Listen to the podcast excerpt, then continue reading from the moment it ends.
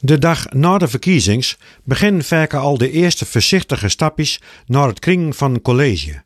Welke partij kan met andere partijen een akkoord sluiten om met keer de komende vier jaar het rijden en zeilen van de eigen gemeente zo goed mogelijk verlopen te laten?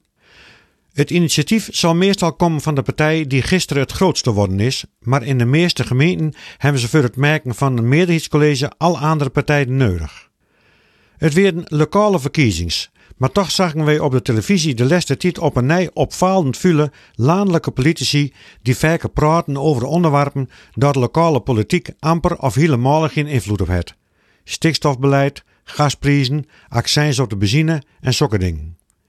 De gemeente gaat over de prijzen van het ophelden van het vullis en de dagen waarop dat gebeurt. Ze gaat over het onroerend goedzaakbelasting, de prijzen van de paspoorten, het openbaar onderwijs en de lokale veiligheid, de kap- en bouwvergunnings, de bijstand en soksoorten van zaken. Vanzelfs hebben ze ook te maken met huizenbouw, maar bestemmingsplannen moeten weer goedkeurd worden door de provincie.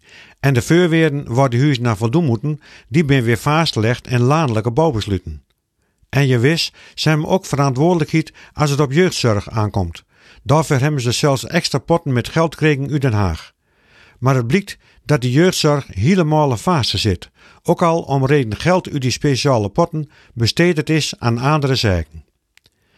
Bij het schrijven van een boek over voorouderen kreeg ik bij toeval een boek in van de Staatscommissie tot het houden van arbeidsenquête, insteld in 1890. Mijn boek van zo'n 600 bladzijden gaat over het werken in veenderijden. Ik was benijd naar wat in die enquête boven tafel kwam was over die veenarbeiders in Appelske, om reden het tal van mijn voorouderen daar ook werkt hem. De onderzoekscommissie heeft verschillende mensen bevraagd. Een verveener, veenarbeiders, een onderwijzer, de burgemeester en de dokter.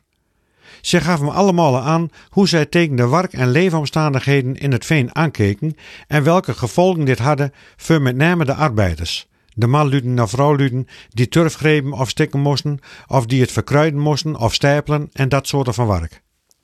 De onderwijzer, Bonne Posma, vertelde over het stark wisselend tal kinder dat hij in de klasse had. Bij de winterdag werden haast alle kinderen wel op de scholen en als er op scholen brood uitgedeeld worden, dan was het lokaal zelfs te klein. Maar in het voorjaar, en zeker bij de zomerdag, leup het lokaal half leeg, om reden de kinderen werken moesten. Thuis of bij de vervener. Posma hadden ook wat huisbezoeken gedaan. En als zien, verhaal, daarover lezen, dan beneemt jou dat de awesome. Een vervener had een riege huizen zet door acht gezinnen wonen konden. Die verhuizen worden nevens de onderwijzer knienehokken noemd. Het hele gezin en de huishoudings werden vaker groot in die tijd, moest ders leven op 12 vierkante meter. Op de vragen aan de onderwijzer of de gemeente geen regels hadden voor het bouwen van huizen, zei hij dat het enige daar ze naar keken de afstand van de openbare weg was, maar in elk geval niet naar de beschikbare ruimte. Even later komt de schoolmeester met een nog slimmer verhaal. Met een collega had hij mensen bezocht in wat hij noemde haar hutte.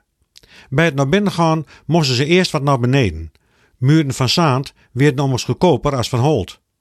Geen tafel te bekennen en de twee stoelen werden niet maar geraamtes van stoelen. Het dak, dat de meester met zijn haan makkelijk bijkomen kon, bestond uit zoden. Of er in de arbeidershuisjes wel goed drinkwater was, wil de commissie weten. Het holt niet over, zei Posma. Het is water uit de voort. Ik zal je niet vermijden met nog meer ellendige verhalen die de commissie in 1891 te horen kregen had. En ik denk ook niet dat dit soort van ellende vandaag de dag nog voorkomt. Maar er gaan in ons land ook vandaag nog vele kinderen naar school zonder dat ze eerst eten had hebben.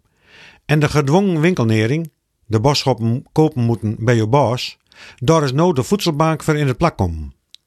Het is te hopen dat de partijen die staan voor recht en gerechtigheid en vooral voor de zorg voor de mensbedielden, dat die heur de komende tijd sterk genoeg merken om te werken aan een betere wereld, al is het maar in het klein, in de eigen gemeente.